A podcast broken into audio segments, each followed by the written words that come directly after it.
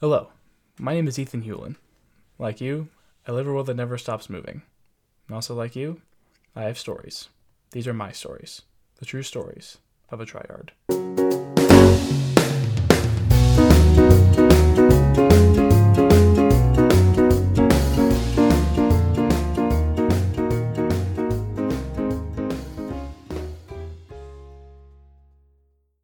Welcome back to True Stories of a Tryhard. I'm Ethan Hewlin, and this week I have a friend and fellow podcaster on. Please welcome Hudson Christmas. Hudson, how are you doing? Uh, pretty. It's it's been pretty good so far. Um,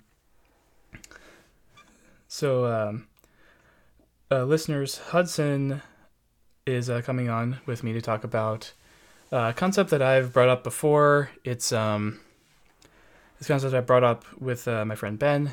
A few, uh, it's been several episodes since that happened. So um, for those of you who either haven't listened or it's been a while since you tuned in, um, being the mule is a specific concept, and uh, what I define as the mule is uh, the person who takes on the responsibility for the group, um, whether that's because they have to or because they want to. Uh, so starting things off, Hudson, can you uh, tell our audience a little bit about yourself? Yeah, my name is Hudson Christmas. I um, let's see. I grew up, born and raised in Jacksonville, Florida. Moved out to Arizona when I was 14. Uh, I'm currently going to law school. I'm in my second year, finishing that up. I'm married and have a wife. Her name's Grace. She's absolutely wonderful. And we run a podcast of our own. It's called Christmas Discourse. We talk about taboo things and topics that most people don't want to talk about, but we do it in a way that we go in depth about it and we have people on that we know and it's just a good time and, and we really enjoy it. That's actually one of the main reasons I invited you here. Um, because I've been you know, doing some homework listening to some of your stuff and based on some of the stuff that you and your wife have talked about, I think bringing you on to a podcast where a lot of heavy stuff is discussed would uh, make you kind of a, a, perfect fit. So I'm I'm so glad you could make it here. Thanks. I'm glad to be here.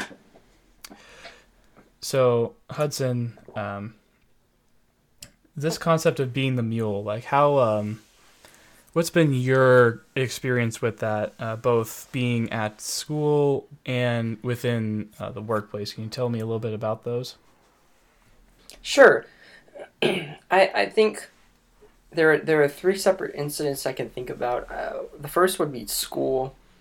Yeah, I took a group group project. It was basically called group communication, but it consisted of one big group project where all of us went into individual groups, and there were four or five groups of four or five people, and we had to band together. Each group had to work with the other groups, and we had to make a big old project. And I had a cup one time especially where the self-proclaimed leader of our small little group went AWOL and we had a whole bunch of problems with it and we ended up myself and, and other individuals taking over for that individual and, and kind of just making it a stressful situation and then as far as work goes, I used to work at Panera Bread when I was like 16 until I, I believe I was 18. And that was a lot of things that occurred there were individuals who would just kind of slack off in their work all the time. And there was a there was a busing position. It was basically where we take would take the plates and bring them back and, and make sure all the drinks were good, all the coffees were good. It, it was a hard job, but no one else would really do it well. They they were they weren't willing to do the work for it, and it ended up all coming down on me. And so I was the one who constantly was in that position because I just because I worked hard and because I I wasn't I I, I wouldn't um, just just goof off I guess. And then finally in another another job I worked it's a you know, it's a database entry job. Um, we had a buddy system and basically, the buddy system was where we had an individual who would um, there the buddy system was you had a buddy and your buddy would be the person who if you were sick or you were on vacation you weren't able to come in they would make sure you wouldn't fall behind or if they had pressing matters or if you were falling behind and needed help they would help you get all caught up. So i had that and my buddy though would constantly be asking me and wouldn't do their their work to the point where i was doing two people's works and it was a very stressful time, uh, very very annoying, but but but also very frustrating. Yeah, I can definitely see where you're you're coming from with that. Like, like when someone is slacking off, that in my opinion is the absolute worst. Like, like I'm not normally someone who steps up to um, take the leader position. It's just not the kind of thing that my um, personality lends itself to. But right when I am put in that position, I always try to make sure that everyone gets the work divided evenly among themselves. Mm-hmm. And like, when people don't do their assigned work, it just it just irks me because I've come to pride myself on my work ethic. And when other people don't live up to the work ethic that I have for myself, it's just it's one of the most annoying things in the entire world. Right. Like uh, there was, um, like all throughout um, middle school and uh, part of high school, I was, well, yeah, I was one of the smart kids. Like I, mm-hmm. I was in a bunch of honors classes. I was, you know, on, you know, I was I was a nerd. People knew that I was smart, and people were more than willing to take advantage of the academic talent that I had, which I was happy to right. give, but you know, at the same time, that led to people who didn't really care about school or people who were just being lazy just kind of shove everything on me. Right. And you know, that can really weigh that can really weigh on you when you're taking on the responsibility of three other people. Yeah. Like how so my question is like how how does that weigh on you, Hudson? Is, do you have a similar experience? I mean, yeah, I, I think when I, that that what it just reminds me of is is that is that class that group group communication class in in in my undergrad degree at, at the community college and just and a lot of the times how people would drop the ball uh, and it would all then weigh upon me. I remember we had like a little coup d'etat and removed the individual who was our proclaimed leader because she kind of disappeared. And I then had to take all of the stress, all of the responsibility, and it was just it was just a stressful. I just remember that entire day. It was almost it, it felt like a freak out moment because we had a PowerPoint presentation and she was nowhere to be found and I think it just ended up in us doing the PowerPoint without her or maybe even her coming and just saying the thing at the end but we had no one could, could find where she was. I just remember the stress of that situation and trying to do her part that she hadn't done. Yeah, it's horrible. yeah. And like branching out to you know, kind of the workplace. When I was in mm-hmm. when I was in high school, I worked at a local like regional grocery store. It's called Hy-Vee. It's a it's a Midwest thing. Mm-hmm. It's like a Kroger or a Safeway or something along those lines. Um, and you know how in those places they'll have like the ready-made food we can just come and pick it up, like the hot food, that sort of thing. Right. Yeah. Yeah, that's what I did. I made pizzas at mm. a grocery store. That was my job in high school and I was one of the people who worked hard or harder than most in uh, in my department, and my boss knew that. So what he came to do is like, so there was a list of stuff that he had us do every shift, like you know, mm-hmm. um, you know, take out the trash, sweep the floor, uh, you know, scrub all the dishes, that sort of thing and I did mm-hmm. all of those so so well, and under the amount of time that it took everybody else to do it, that he had to come up with a second list, like a second, like deep cleaning list, so that way I would still have something to do while um, there weren't any customers present, which um, Yeah. which you know, I still took very seriously because you know when someone who is over me authority wise tells me to do something, I'm like, okay, I need to do that. Right. Some people, however, um, didn't see it that way. Mm. It's uh, it's kind of like um, Captain Barbossa in Pirates of the Caribbean. He says, uh, "Miss Turner, uh, the pirate's code isn't really a code. It's more like guidelines." 10 out of 10 accent, by the way. I loved it. Best impersonation. Oh, I, I, do, I do my best. I've been doing impressions since I was probably about 15. That's pretty. That's pretty good. I, I'm not.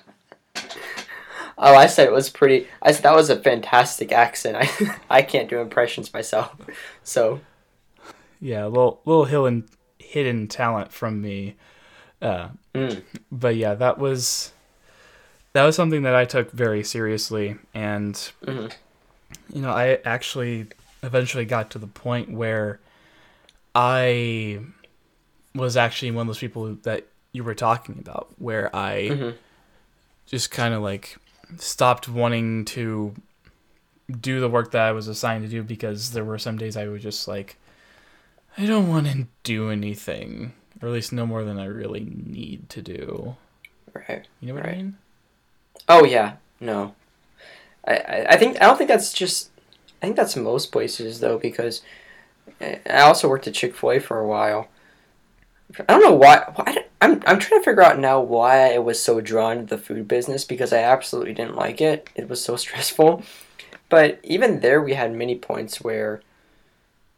You know, if you're not given something to do, and this was even at Panera, I guess, you just kind of start slacking and then they'd also have deep clean stuff that you would never want to do so you'd Mhm. kind of just start putting that off and then at the end you're like oh i guess i have to i have to do closing so i don't have time for it now you know i can't scrub underneath the ice machine because you know it's we have to close in about 30 minutes so i have to do everything else so yeah no I I completely understand that Yeah, and it's it's actually kind of ironic. I it was one one of the reasons that I ended up leaving Hy-Vee was because I felt like I kind of lost sight of my own work ethic.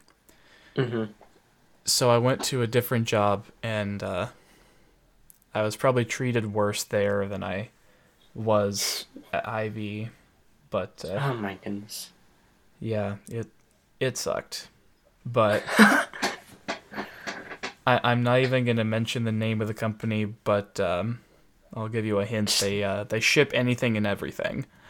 oh oh no i know exactly what company i'm not surprised Uh huh. Um. And so now Hmm. I have a different job where Mm. I spend long amounts of time by myself, and there's just a lot of different things that need to be done at any given time.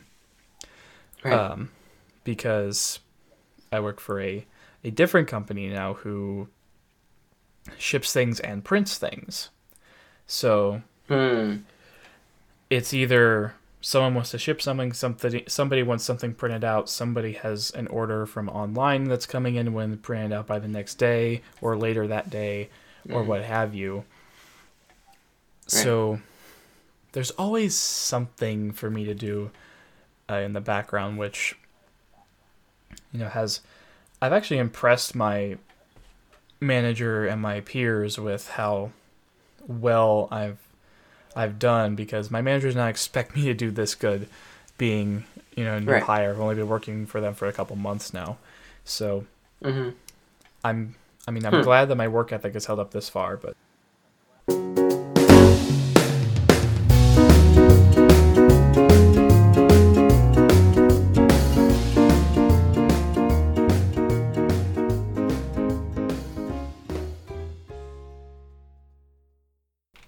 Hey, it's me, Editing Room Ethan here, uh, to tell you about the Patreon page. Um, True Stories of a Tryhard has had a Patreon page for a couple months now. Uh, I'd really like to see some more growth in there so I can make this thing as big as it can be. Uh, a lot more people need to make mental health a normal topic of discussion, and I could not do that alone. I really would appreciate all the help I can get. Um, there are several tiers I have set up. Uh, you have the $1 moral support tier, which is just get you my respect. You have the $5 tier, which grants access to the Discord server. Um, it's pretty lonely in there right now, if I'm perfectly honest. Um, there's the $10 tier where you get unedited episodes and end of episode shoutouts, and the $20 tier with the bonus content, which actually will be uploaded pretty soon. Uh, I'm still working on that, and it should be done within the next couple of weeks. Um, so Thanks to you for listening to me ramble about this for a little bit, and now back to the show.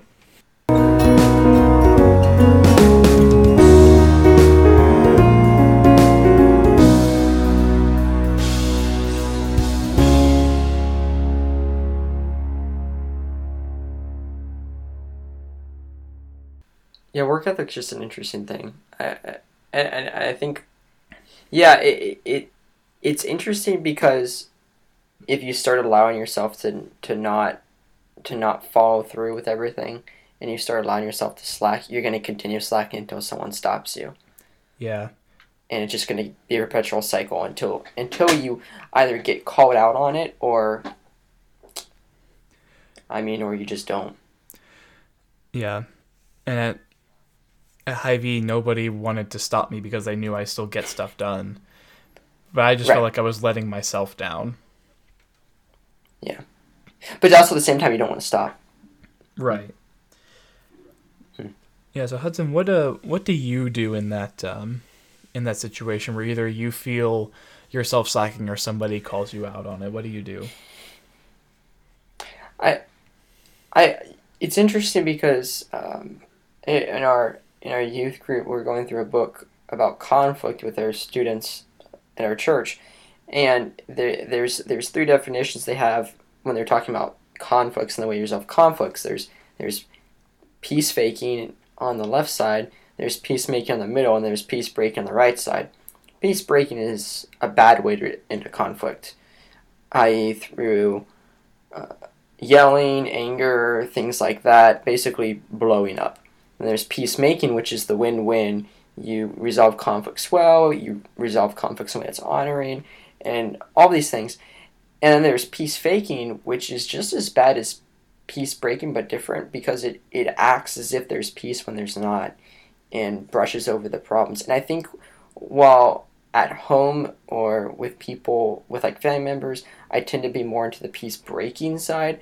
When I was at work and other situations or at school, I tend to be more peace faking. So I allow people to almost walk over me to uh, take advantage of me because I didn't want there to be a conflict. I didn't want to hurt the relationships I had with these people. I just remember, especially in the in the work situation, I didn't I didn't want to. I had a good relationship with my with the buddy that I had, and I didn't want to hurt their feelings. I didn't want to get them in trouble. So I never once told a higher up about it because I like them and I didn't want them to possibly get fired. Even though it was, I don't think it was necessary. It wasn't a, it wasn't a fireable offense, but I was just so worried that they would get in trouble that I didn't do anything about it. So I just kept on allowing myself to be embroiled, or not embroiled, but stuck in that that situation. Yeah, and uh, I think this is where my my Boy Scout leadership training comes in because I was a um, I was very active, as some of the listeners know, in my in my early teenage years, going all the way through high school in uh, in Boy Scouts, and mm-hmm. I held several leadership positions in the troop. And one of the things that I learned and that they taught me was that there's a time to be a leader, and there's a time to be their friend. I.e., there's a time to hold somebody mm-hmm. accountable, mm-hmm. And there's a time to make sure that they're doing what they need to do. And for me, drawing mm-hmm. that line has not always been easy, and I can tell it hasn't been for you mm-hmm. either. Mm-hmm. So, that's that's where I usually fall. I'm more of a peace faker than a peace breaker usually, um, Mhm. because I like to pretend everything's fine when it probably always isn't, or not always anyway. Right. and like even beyond that within my own head i tend to gloss over things that um, probably either need attention or need to be talked about Mm. Oh, I agree. I think it's interesting too because the idea of being a you hear the word peacemaker thrown around. It it it, it requires that if you're gonna make peace, there has to be a lack of peace. So I just think that's interesting. We don't like conflict, but we want to be resolved. We want to be seen as peacemakers. As a general rule, I don't know many people who are like, "Oh, I would hate to be a peacemaker." So most people would say they want to be a peacemaker, but in order to be one, you have to allow there not to be. You have to allow conflict in some situations because I think conflict can be good if it resolved rightly. But I'm just personally, I'm afraid of it because I don't want to hurt others. yeah i'm also in that same boat i don't i don't like being in conflict with other people no matter how intense it is Mhm. like it could even be you know who gets to hold open the door for the other person to go through i don't even small things like that like hmm i'm as some might say a broken record that thought will just be circling Right. around and around in my head even after it happens Right. days hours sometimes weeks but you know no matter what sometimes i just can't make it go away you know Right. hmm Yeah. No, I completely agree. It, it, I think that, and that all comes back to it. I think it all comes back to the idea of being the mule because when I'm afraid of being in conflict, I, I allow myself to be that, to be the mule because I don't want to, as you said, you know, don't want to be in that kind of a situation. So you just kind of almost submit to other people when you don't need to. Yeah. And you know, I'm the second of five kids. So there's there was a lot of um, peacemaking responsibilities put upon me by um, hmm you know the other the other people in my family because you know not only my innate desire for everyone to be happy but also so Right. that way everybody could get along and do what um, our parents or our, our step parents wanted us to do at the time Right. No, I completely agree. Hmm. Did that? I, I curiosity because I, I felt the same way with being a, a second a second child. I felt like I had to be the peace bringer when there were conflicts. Like my my siblings were fighting, I, I felt like I had to be the one to step in. I didn't I didn't ever think that that was a. I don't know if that is that the second is it the second oldest child's almost thought on responsibility that they have to be that you know i'm tempted to think so because like you have you know the oldest sibling which um Mhm. you know actually believe it or not um i'm the oldest like biological sibling my older sister is a stepsister Mhm. so Mhm. like when she wasn't around it was it was me but i still felt like you know i my parents say that i'm not a typical firstborn child i.e i'm not bossy Yeah. Yeah. So when um my one of my younger sisters, her name is well, I'll keep her name secret, Confidential. but um she knows who she is. Um I'm not going to throw her under the bus directly, but she was always she's been the bossy one.